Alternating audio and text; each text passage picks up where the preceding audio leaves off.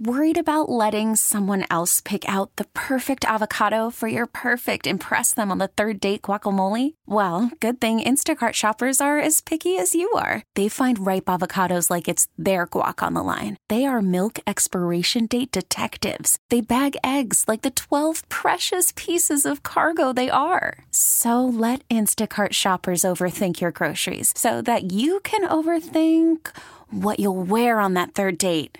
Download the Instacart app to get free delivery on your first three orders while supplies last. Minimum $10 per order, additional term supply. This episode is brought to you by Progressive Insurance. Whether you love true crime or comedy, celebrity interviews or news, you call the shots on What's in Your Podcast queue. And guess what? Now you can call them on your auto insurance too with the Name Your Price tool from Progressive. It works just the way it sounds. You tell Progressive how much you want to pay for car insurance, and they'll show you coverage options that fit your budget. Get your quote today at progressive.com to join the over 28 million drivers who trust Progressive.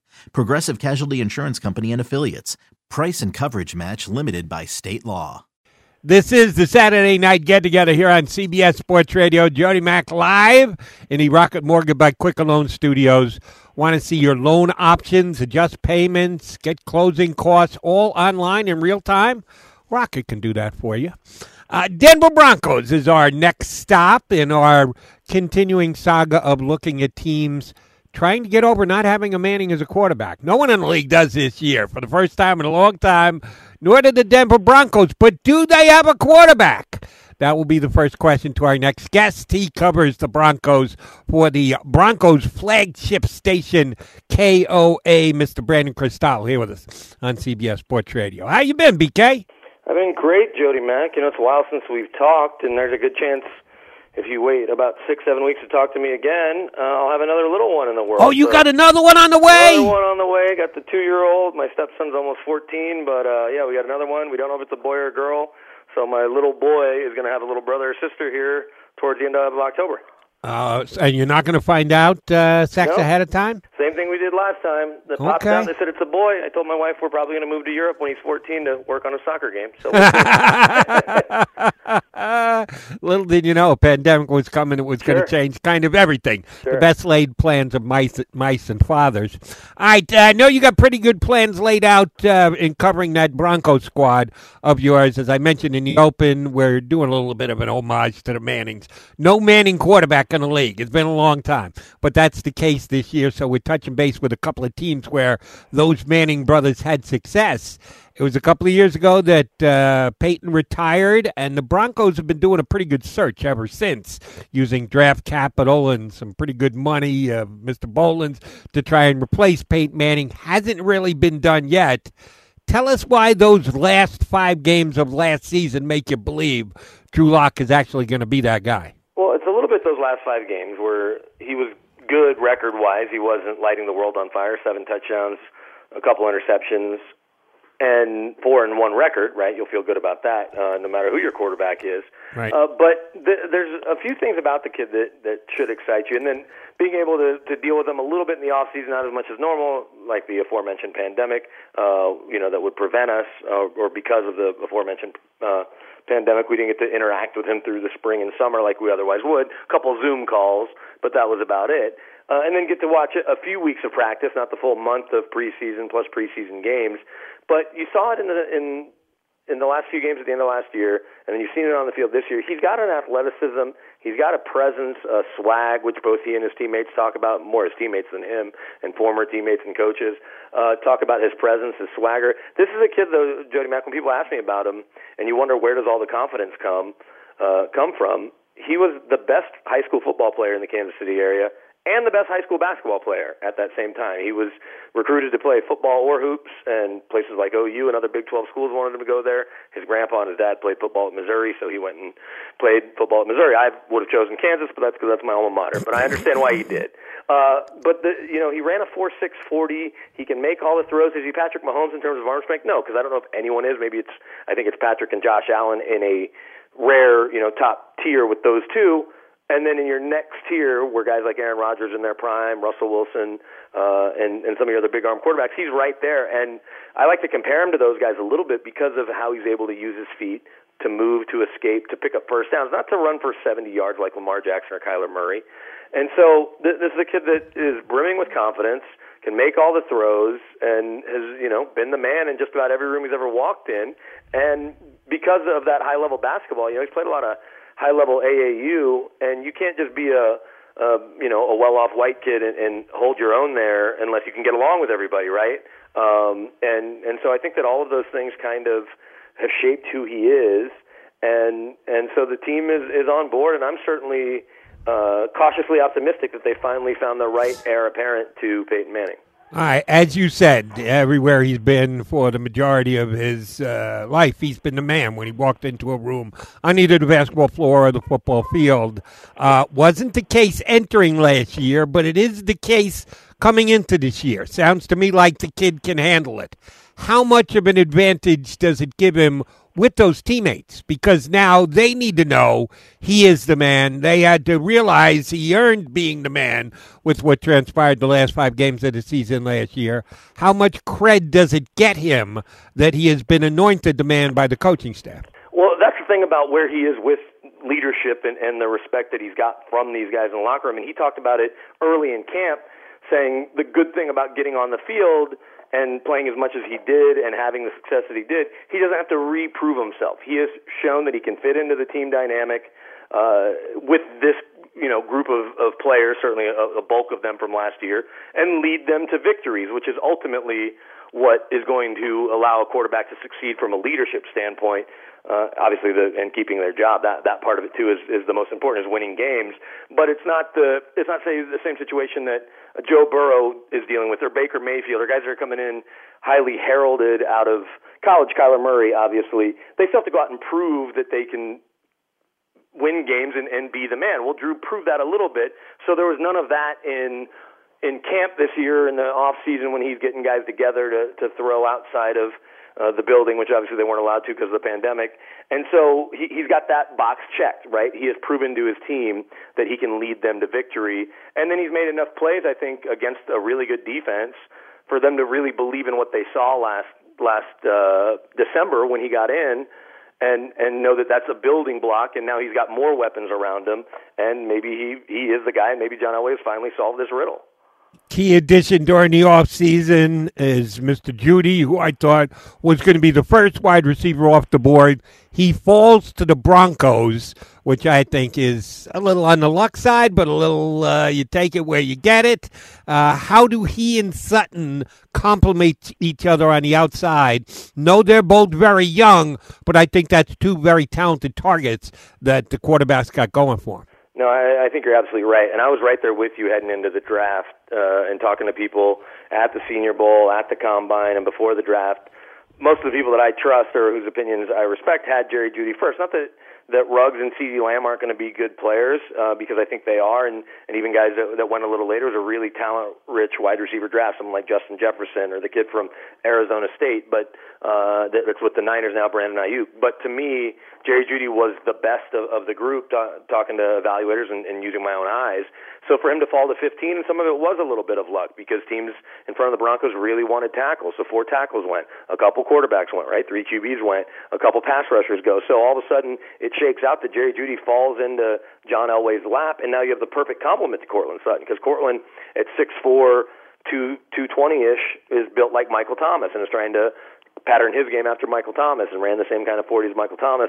So you've got that guy, and now with Jeudy, you've got a faster, quicker guy on the other side that runs great routes, catches everything, has been as good as advertised when he ran against twos and threes, which is really, you know, on defense, the fourth, fifth, and sixth corner, or seventh, eighth, and ninth corner.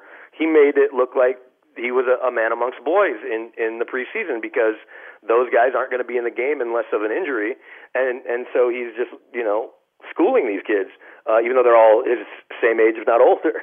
And so I think that he's going to be the perfect complement. And then when you throw in Noah Fant, the the second year tight end, it, it's a, a really exciting young core uh, to go. They've got some veterans sprinkled in, but guys like Phillip Lindsay, you mentioned Sutton, Tim Patrick, who's on the other side, is in his third year. He's going to play some as, as the other big receiver when Jeudy's in as a, as a slot receiver. DaeSean Hamilton, who was Penn State's all-time leading receiver, he's in year three. And then the other rookie that went in the second round, KJ Hamler. So they have all these young guys that are all a, a part of this young core to go with Lock. And and then uh, you know, if Melvin Gordon's a vet in year five or six, and and a couple of linemen are vets in year five or six, uh, lets you know that this is a young team that is looking to to build together. Brandon Krystal, uh, Broncos insider for KOA, Broncos flagship station, our guest here on CBS Sports Radio. A couple of guys you left out of that offensive mix. Uh, the tight end that they took in the fourth round, Albert O, and that's what I call him. I'm not going to attempt to pronounce his last name, but another guy who I thought fell to the Broncos, and they got great, great draft capital and value where they took him. Does that mean that new offensive coordinator Pat Shurmur is going to use two tight end sets, or is he just going to be relief for Fant as the starting tight end? No, I, I well, I think early on, Al- Alberto Albert Okwuegbunam, which is something we've practiced a lot. He Very was good. the fastest tight end at this year's combine. But Noah Fant was a hundredth of a second faster, a 4.48 to a 4.49, and now they're both on the Broncos.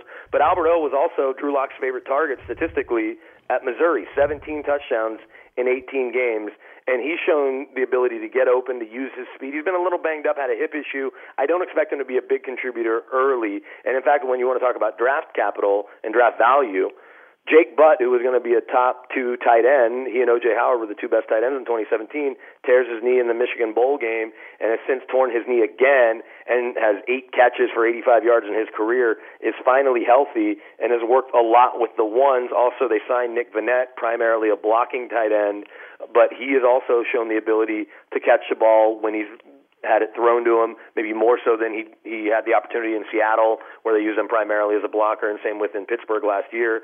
So I don't think Vannett's a, a fantasy play necessarily, but he might win you a week in daily fantasy if you play him because he's cheap, because he may end up with a touchdown or two because Fant's getting more attention. But I do think to to the other part of your question with Pat Shurmur's offense, we've seen him use two tight ends plenty in in Minnesota and in New York with with Ingram and company, and I think you'll see that a lot, especially if Courtland Sutton doesn't go Monday with with the shoulder injury. It, it thankfully was a sprain coming on the heels of the Von Miller injury and not anything worse. Uh, Vic Fangio said uh, Saturday after practice that they're going to give him the uh, easiest test and the oldest test in the book for a shoulder injury. If he can do 10 jumping jacks, he can play. So we'll see how that shoulder sprain goes. But I do think they will use a lot of two tight end sets, uh, a lot of one back, two tight end stuff. Um, and even when they spread it out, you might see two tight ends on the field in, in five receiver formations if they come out in an obvious passing situation with no backs. You don't see that too often. But they love their tight ends here, and they actually kept a fifth kid named Andrew Beck who's a tight end fullback, and he's the lone fullback they use in, in those formations. Uh, but yeah, so they have five tight ends and seven receivers. They're giving uh, Drew Lock a lot of weapons. But but no, I do think you'll see Alberto at some point, and when he and Fant are on the field together. Good luck trying to figure out with Sutton and Jeudy who you're doubling because I don't think you can double anybody. And if you do, someone no else will make you pay. Uh, and oh, by the way, we haven't even gotten last uh, offense point. We haven't gotten to the backfield yet, where Lindsay was very good last year. And you add Melvin Gordon coming over from a divisional rival, addition and subtraction in the same move. How are they going to share the workload between those two? So I think Gordon will be your first down back, if you will. I do think he'll definitely be the short yardage back. He's a little bit better in pass protection, if not a lot better, but it seems like Lindsay's getting better. He's a little better of a route runner and a pass catcher. So I don't think they're going into the game where, where Pat Shurmur and Vic Fangio have sat down and said, all right, Melvin is getting this percentage, and then we'll mix in Philip to this percentage. I think that it is going to kind of be by feel. I think there's certain plays that they will have out there that they like for one guy more than the other. You can't be too obvious with that because it's not a defense. Will obviously know how to diagnose it and scheme against it. But I don't think it's okay. Melvin is getting 63 snaps and Philip is getting 27. I don't think that that is written down anywhere. Uh, I think that you'll see Philip probably a lot more between the 20s though. Uh, so if you're backed up against the the end zone, I do think you'll see Melvin, and like I said, he's a short yardage back. I don't know from a fantasy standpoint. I guess Melvin Gordon is a little more of an appeal because I think he'll get those goal line touches. But Philip Lindsay is one of the fastest backs in the league with a four three forty time that he's proven in his first two years that he uses on the field. Right, he made the Pro Bowl as a rookie. Gordon's got two Pro Bowls. This may quietly be, and it may not be quiet for too long because uh, they're ending the the weekend on Monday Night Football. Uh, the best two back tandem in the league with with these two guys with Pro Bowls on their resume. So again, two more guys to make Drew Lock's life a little easier and open up throwing lanes. All right, let's flip it over to the defense. Uh, AJ Bouye in, Chris Harris out. To me, that's a little bit of a drop off. Agree or disagree? I, I do agree fundamentally, right? Chris has gone to to four Pro Bowls and is you know one of those guys that likes to talk about the Hall of Fame and one of my favorites, favorite people to deal with um, on a personal level. But he was better when he worked in the slot, and he was considered the best slot defender in in football for a lot of years, certainly by Pro Football Focus. Last year, he drew the assignment as the as the guy to go follow the number one receiver for every team, and some weeks were better than others. But in Buffalo, he bid on an out and up, and John Brown got him. And you know, he says post game, I'm just trying to make a play. And he had he had some weeks where where he it's not that he was overmatched, he was just having to follow Tyreek Hill around for the entire day, which is a tough assignment. And so uh, Bouye is mostly going to play on the outside uh, on the left. He's not going to travel. They get Bryce Callahan back, who's a guy that's kind of built like Chris Harris, and he was set to play last year, made $7 million, missed all 16 games because of the screw that he had surgically repaired in his last, uh, last month with the Bears was hurt early, so he never got on the field. But he knows Vic Fangio's defense inside and out, and then he and he can play in the slot, which is where he's considered really, really good, as well as outside. They draft this kid Michael Ojemudia, who is six one, two ten out of Iowa, uh, and played in defense similar to what Vic Fangio likes to run. He's going to end up on the field here sooner than later. He may not play a lot on Monday, but they took him in the third round to play. Uh, so is AJ Bouye an upgrade over Chris Harris? In, in a vacuum, probably not. But for what they're trying to do with this defense, it may end up being a wash. Good way to explain it. All right, Bradley Chubb on the bounce back. How's he looked? He's looked good. He he certainly is dealt with soreness, and they've tried really hard to manage that. In fact, last week, so not this past week, but uh, the final week of preseason, Vic just pulled him out of practice all week. They had a practice at the stadium on that Saturday. He was kind of sore. We could see it for the handful of us actually get to watch it, and then he just sat out the whole week. But then he was back this uh, this week and seems to be full go in quotes. I don't think he will play 70 snaps on Monday. I think he'll play more like 35, and that puts him in a tough spot because we haven't really talked about it yet. I'm sure it's come up throughout the week, certainly on CBS and, and everywhere else where they're talking football. Von Miller, who I still think is the team's best player until proven otherwise, is now likely done for the year. He had successful surgery on Friday. Uh, with the IR rules, uh, you know, there aren't very good, many good things about COVID, but one of them is that the league changed it where you can bring as many guys as you need to off IR. So if he's ready to go in December, and they've already taken two or three guys off IR, unlike previous years, maybe we see Von Miller at the end of the year. Uh, but no Von Miller is, is tough because last year he had a bit of a down year because I think he was planning on Bradley Chubb uh, playing that Khalil Mack role, and then he had to play it in the defense uh, as the Sam linebacker. So Chubb's back to doing that, uh, and I think over time, he says everything feels good. He's had to battle a little tendonitis, but that he's on track, and he thinks you know, in the next few weeks, he'll feel close, as close to 100% as he can. He's dealt with this before. Same injury happened on the same calendar day in his junior year of high school uh, that he had, had it last year, September 27th against the Jags. But I think that we'll see a top five player by the end of the year. He's drafted you. in the top five. That's what I mean. So he will live up to that draft position by the end of the year. Understood what you were getting at. All right, and you answered my next question about uh, the Miller injury. So I will instead ask you what is the strong suit of this Bronco defense, and does it play well week one with a guy like Derrick Henry as your number one must stop guy on the opposite side of the ball? Well, I was going to say the pass rush was the strength, and Von Miller's healthy, right? Because you have Miller and Chubb, plus you add Jurrell Casey, who comes over from these Titans after nine years there, where he was beloved in the community and a Walter Payton Man of the Year uh, for the team a year ago or in 2018, and and a five-time Pro Bowler, gone to the last five Pro Bowls, uh, and so you would have had a, a heck of a pass rush with him inside and those other two. I still think they'll be solid in the pass rush, but now with without without Von there, the strength is in the secondary. You have one of the better safety duos in the league. Justin Simmons hasn't missed a snap in three years. He was second team All Pro.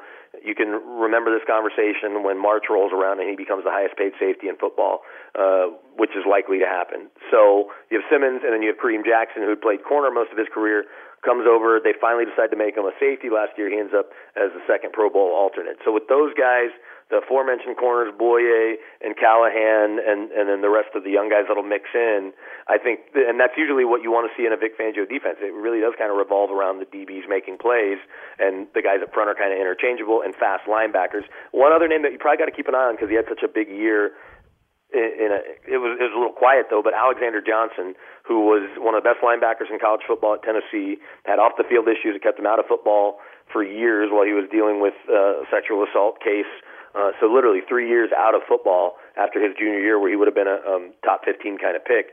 He was the best second year player according to Pro Football Focus last year. Started 12 games for the Broncos and and Alfred Williams, who I work with here, who won a couple Super Bowls, College Football Hall of Famer, and played with some really good linebackers like Bill Romanowski, and is really good friends with Al Wilson. He said that there hasn't been a linebacker like Al Wilson uh, or Alexander Johnson since Al Wilson. He's that guy, and he may actually be more talented because he's six three and and two twenty five and can really run, two thirty can really run and can really tackle. But the strength is the secondary name we'll keep an eye out for. It. Thanks for uh, throwing us that one. Last thing, with an added team in each conference to make the postseason this year, is it playoffs or bust for the Broncos if they go nine and seven, but uh, come up on the outside looking in because of tiebreaker? Are they still going to slap an uh, advancement label on this season? What are the expectations for the Broncos? Well, if you ask John Elway, and, and he only knows one way to to go about this, and you ask the Bowlen family, who are obviously now, in theory, running the team, although Joe Ellis is technically running the team, but ask Joe Ellis, the team president who's been here for nearly four decades. Uh, you know, just making the playoffs isn't even good enough around here, and so uh, especially with what's going on in Kansas City, and as good as they are. And if you were going to ask me to to pick a division winner, it'd be hard not to pick Patrick Mahomes and company, especially with what you saw Thursday night and what I think we'll see all year, barring yep. significant injuries uh, to their roster. Uh, but I do think that they are a playoff team. Is a nine and seven season, which is two more wins from seven and nine, uh, an improvement? Probably, but part of it will be how does that happen, and what do injuries look like, and how do they manage uh, COVID issues, you know, if that ends up hitting any teams or hitting their team specifically, how, how do they navigate that? So I think you know you, you can't just say it's it's not necessarily a black and white um, answer. How does Drew Lock look? Does he throw 20 interceptions or does he have 24 touchdowns and 10 interceptions? Uh, but you know they lose because of fluky things or, or whatever. Uh, I think that around here they're planning on making the playoffs. That goes without saying. And then once you're in the tournament, right, anything can happen. Uh, but they they do know that the Super Bowl trophy sits about 500 miles east of us here, down I-70, and and they're not about to just let control of the division uh, be wrestled away by the Broncos or any of the other teams o- over here. Obviously, the Broncos won it five years in a row with Tebow that one crazy year, and then four years in a row with Peyton. So now the Chiefs uh, are looking to kind of duplicate that, and they have in the, against the division. Um, but I do like to point out that in 16 years of John Elway's uh, helm at the quarterback position here, the Broncos only won the AFC West seven times, so less than 50 percent. Uh, now they did go to five Super Bowls and won two, but to just say that, hey, here you go, Chiefs. Here, Patrick Mahomes have the next decade and a half's worth of division crowns. Well, the Broncos, Raiders, and Chargers aren't just going to let that happen. Doesn't mean that they can necessarily do anything about it. I mean, they're they're going to have to go out on the field and, and prove that that they've built the team. But the Broncos think that they have on both sides of the ball built a team that it will at least compete with the Chiefs. And they played them tough at times the last couple of years here in the Mahomes era.